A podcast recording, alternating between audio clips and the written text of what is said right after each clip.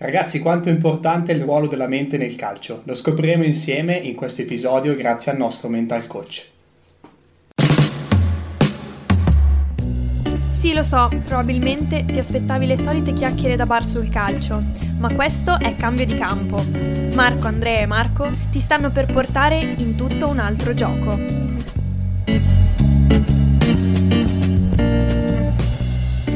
Oh, eccoci qua primo episodio si spera di una lunga serie con il nostro mental coach di fiducia, il più bello, il più bravo, il più tutto direi, Dimitri Giudici, conosciuto anche come Dimo, sì. ecco, così entriamo subito un pochettino più in empatia, in confidenza. Abbiamo spaccato con i nostri milioni, giusto, di spettatori. Ah, sì, sì, Sono mental coach da un paio d'anni, prima facevo tutt'altro nella mia vita tutto è nato da, da una cosa curiosa, mm. Il fatto di voler migliorare la mia comunicazione con gli altri. Io allenavo una squadra di, di ragazzi di calcio e mi accorgevo che avevo 30 persone davanti a me, 20 riuscivo a comunicare esattamente quello che volevo comunicare, a 5 è così così, a 5 assolutamente zero. Zero. Ho detto ma eh, ci deve essere qualcosa dietro questo, no? E quindi da un corso di comunicazione efficace ho cominciato a entrare nel mondo della, della linguistica, poi della PNL, e mi sono appassionato e adesso mi ritrovo ad aver finito un percorso e ad essere un mental coach. Ok, per, per chi non lo sapesse, PNL è l'acronimo di programmazione neurolinguistica, giusto? Esatto. Questo ambito sì. dove si studia un po' in che modo comunque la lingua, la comunicazione può sì. influenzare, comunque può modificare alcune parti del pensiero, giusto? Una cosa del sì, genere? Diciamo che eh, ti insegna a pensare più utile, mettiamola okay. così. Perdonami Bendler per quello che sto dicendo, che è l'inventore. Tra l'altro ci ascolta. È uno dei miliardi e miliardi e miliardi di ascoltatori. Lo, lo, salutiamo che so sempre che ci, ci scrive sempre. Adesso applico le mie conoscenze da mental coach nell'ambito calcio, nell'ambito sport, nell'ambito life. Eh, non ancora nell'ambito business, okay. bisogno, avrei bisogno delle tue conoscenze. Spero di potertele dare. Però per come, mi, come ci stai dicendo adesso, mm, come, come, si può definire, non delle tecniche, un, come si può definire un fenomeno? Cos'è proprio il mental coaching? Allora, il mental coach è un allenatore. Ok. Banalmente un allenatore. Di cosa? Della mente. Ok. Quindi è trasversale, cioè non è che c'è solamente una cosa a cui si applica. Come hai detto te, può, si può partire dallo sport per arrivare anche a business, all'ambito life, quindi immagino sia dei problemi più comuni della vita di tutti i giorni. Assolutamente sì. Noi andiamo a far riscoprire alle persone tutte le loro risorse interne e cercare di tirarle fuori ed esprimerle al meglio. In sintesi diventiamo un acceleratore di risultati. Quindi ci stai dicendo, Dimo, che tu riesci a gestire quello che sono tutte le potenzialità e a farle rendere al meglio. Ma come lo fai? Spiegaci un po'. Allora, io lo faccio per me stesso. In realtà ognuno di noi è in grado di farlo. Il punto è sapere come farlo, sapere quali sono le risorse in cui bisogna andare ad attingere in quei determinati momenti. E qui stanno le abilità del mental coach. Io alla fine non faccio miracoli, non, non trasformo niente a nessuno, non insegno niente a nessuno. Io semplicemente faccio o tutti i mental coach, quello che fanno è faccio esprimere appieno il valore di ogni persona. Ecco, proprio su questo io ti chiederei una cosa, perché ho letto un'intervista no? a Roberto Merli, che è il mental coach della nazionale italiana di pallavolo. Sì. Ok? E, e praticamente ha detto una frase molto particolare che mi ha un po' spiazzato. Ok? Eh, mm-hmm. Ha detto: Il lavoro del coach ritengo consista nel dare un metodo, una struttura personalizzata per agevolare e anticipare i tempi di apprendimento di tali abilità al fine di consentire una manifestazione anticipata della potenzialità dei singoli e dei gruppi. Ok? Quindi da quello che ho letto mi sembra quasi che cioè il campione arriva comunque, no? Infatti qui è un fatto di anticipare i risultati che comunque avrebbe o che potrebbe avere. Ecco, eh, la, mia, la, mia, domanda è questa, ma quindi il mental coach lavora sulla mediocrità per portare avanti la mediocrità o magari punta su quelli già forti che vogliono di più? Lavora su entrambi in realtà. Io credo che in questi giorni avete sentito anche voi eh, l'intervista di, di Djokovic, scusatemi se passo dal calcio al tennis, ma diciamo che il mental coach alla fine eh, nel calcio ha una grossa possibilità di sviluppo, anche se eh, potremo vedere nelle prossime puntate come anche Cristiano Ronaldo è chiaramente seguito da un mental coach. Mm-hmm. Torniamo a Djokovic. Nella sua intervista, dopo la vittoria incredibile con, con Roger Federer al quinto set, Lui racconta di come in realtà aveva vissuto prima, quindi aveva anticipato prima la sua vittoria come? Immaginando ogni possibile scenario mm. a cui sarebbe andato incontro. Ed è un po' quello che dice anche Merli. Quindi anticipazione, visualizzazione di quello che può accadere e quindi avere già nella testa quello che può accadere, in modo che la tua mente lo riconosce già e quindi sa esattamente quello che vuoi e te lo farà fare.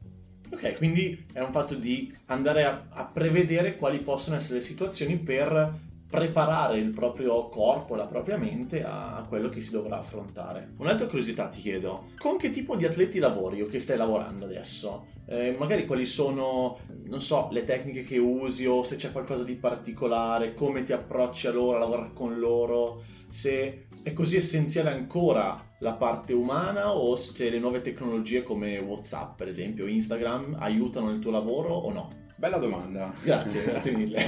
Bella domanda Marco perché eh, entri così un po' uh, più nello specifico di cosa fa un mental coach.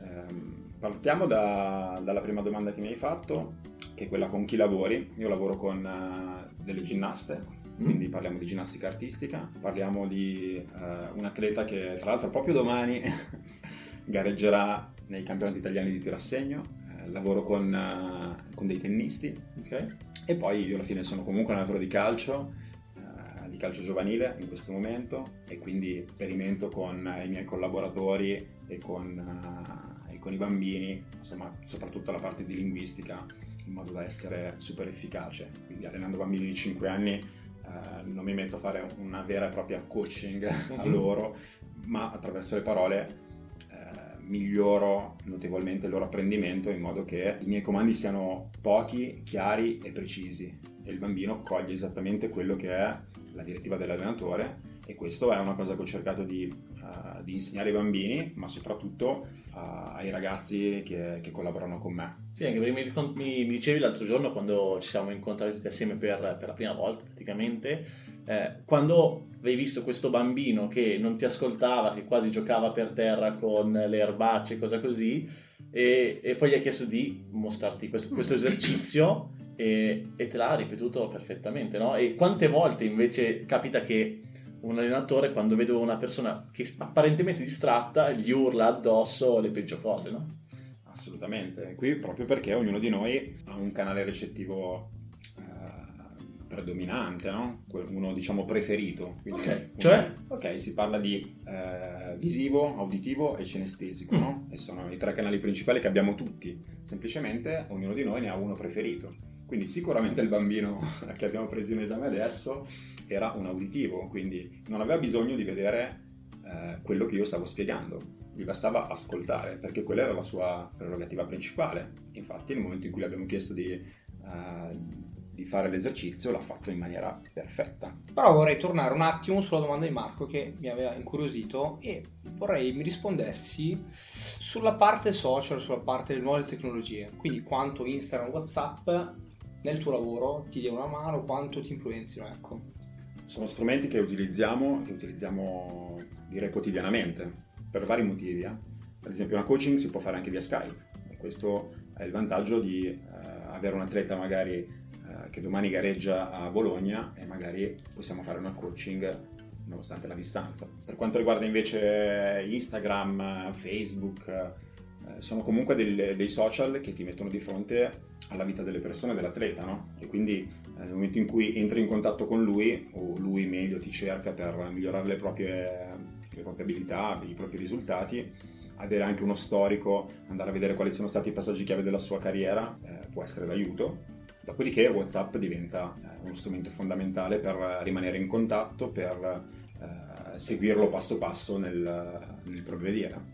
Va bene, io vorrei aggiungere un'altra cosa, perché insomma, adesso è un qualcosa molto dispezzettato, però prima abbiamo parlato di bambini, sì. vorrei parlare invece di adulti, parlando magari di chi ha un'esperienza ventennale in uno sport, con quindi dei costrutti in testa particolari, vorrei capire come funziona eh, la mente di un adulto che ha magari anche dei pregiudizi, magari ha delle barriere, ecco. Cosa cambia tra un bambino e un adulto nel tuo lavoro? Allora, diciamo che nel momento in cui eh, vuoi migliorare le tue prestazioni, vuoi dare una svolta alla tua vita, vuoi eh, veramente cominciare a metterti in azione, a diventare la miglior versione di te stesso è esattamente quel momento in cui tu mi vieni a cercare. Quindi il cambiamento inizia già nel momento in cui ti informi su il mental coach, prendi il telefono in mano, prendi, mi scrivi una mail, già sei una persona che vuole fare un passo, ok? Quindi il primo passo l'hai già fatto ancora prima di metterti in contatto con me.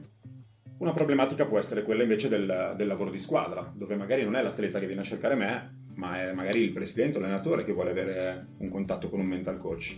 E a quel punto sta a me fornire magari in un primo incontro di gruppo un sacco di, di spunti dove un atleta poi può decidere se iniziare a lavorare con un mental coach oppure no.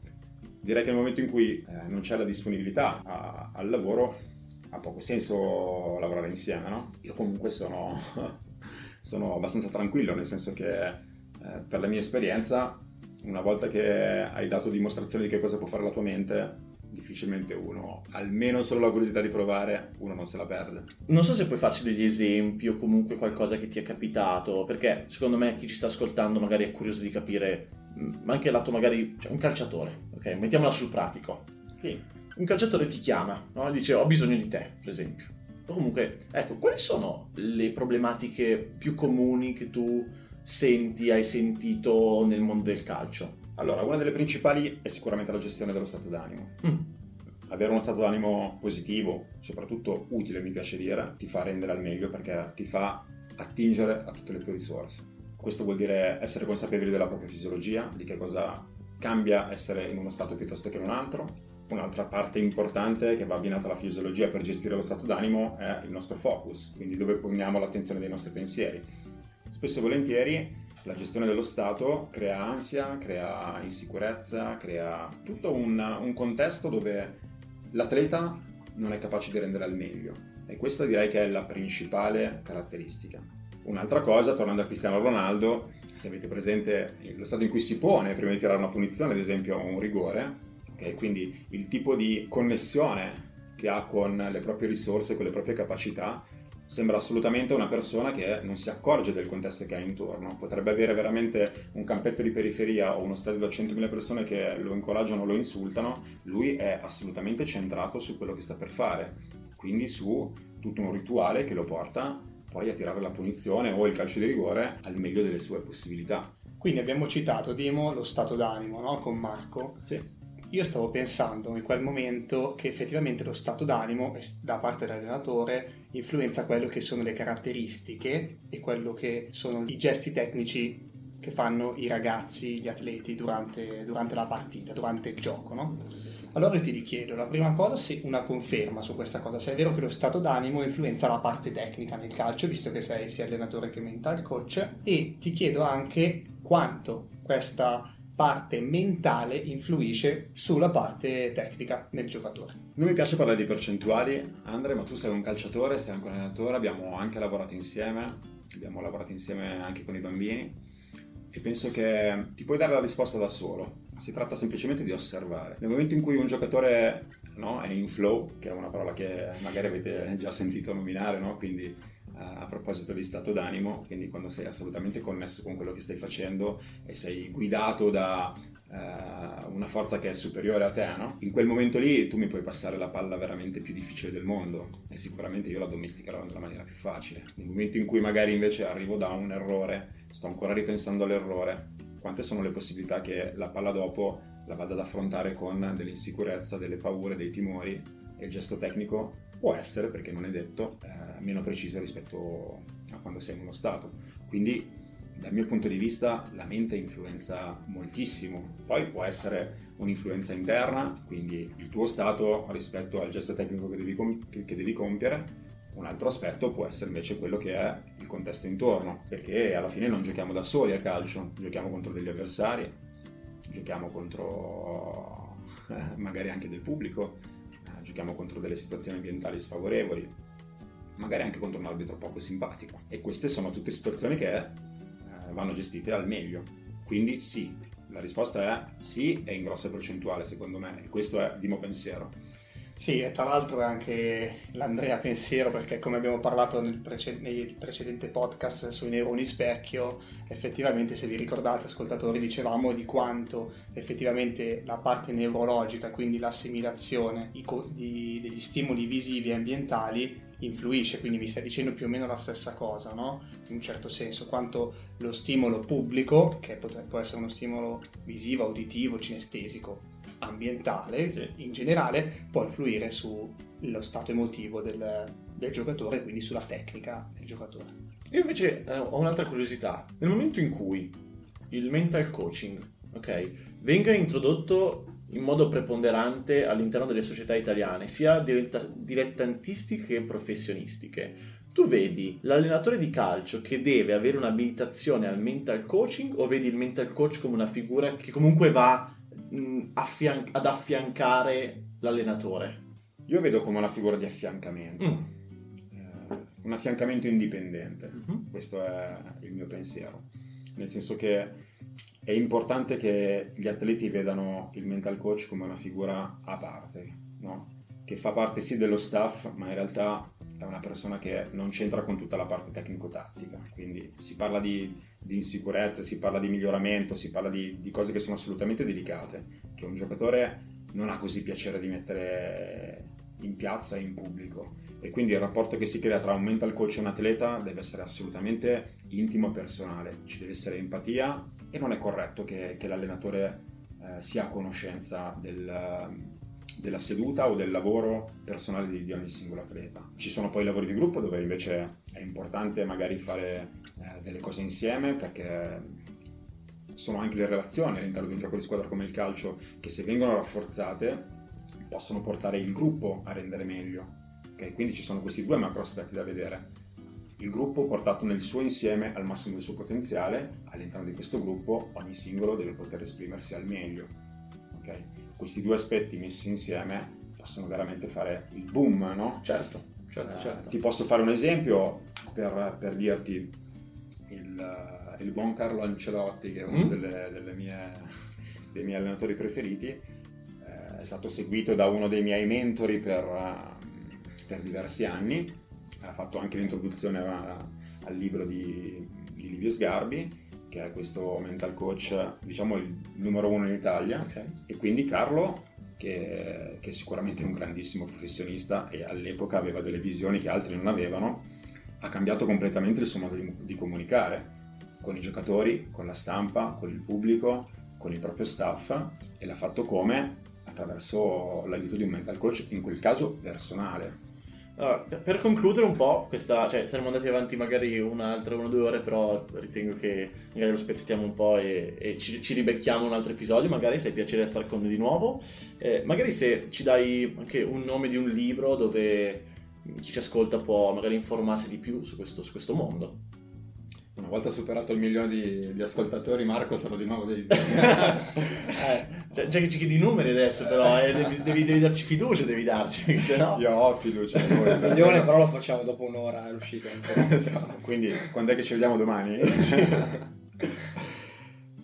Eh, sì, vi posso dare qualche spunto di lettura interessante. Abbiamo citato Livio Sgarbi prima, no? che diciamo è uno dei eh, precursori del coaching in Italia. E un libro che vi posso consigliare è Istruzioni per vincere.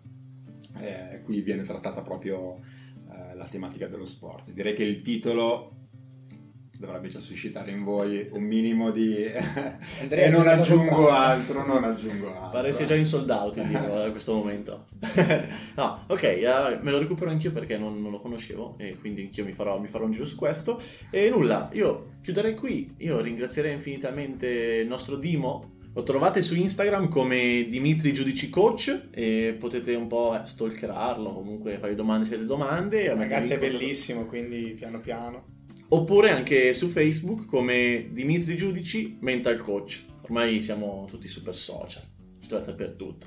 E colgo l'occasione appunto che stiamo parlando di social per dirci che nulla, potete scriverci un po' dappertutto anche a noi, siamo su Instagram, Facebook, ci ascoltate su YouTube, Spotify, Spreaker, Apple Podcast, credo basta, credo basta. Sì. E nulla, Dimo, ti, ti, ringraziamo ancora, è stato gentilissimo a sottoporti a questo esperimento. io, ringra- io ringrazio voi per avermi invitato, eh, per aver dato la possibilità a tutti i vostri ascoltatori di, di sapere che cos'è il coach, che cos'è il coaching soprattutto, e diciamo che l'abbiamo anche un po' ristrutturato, no? gli abbiamo dato una vera identità, e quindi di nuovo grazie. Se hai voglia magari ci vediamo un'altra volta, così facciamo un po' di altri episodi perché notiamo che gli argomenti sono tantissimi ed è giusto dare il giusto peso a tutti, la giusta attenzione. Per cui nulla, se vi è piaciuto fateci un po' di domande, fate domande a lui e ci becchiamo al prossimo episodio.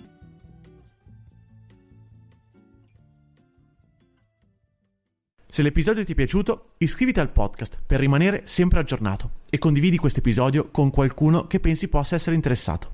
Noi ci sentiamo al prossimo episodio.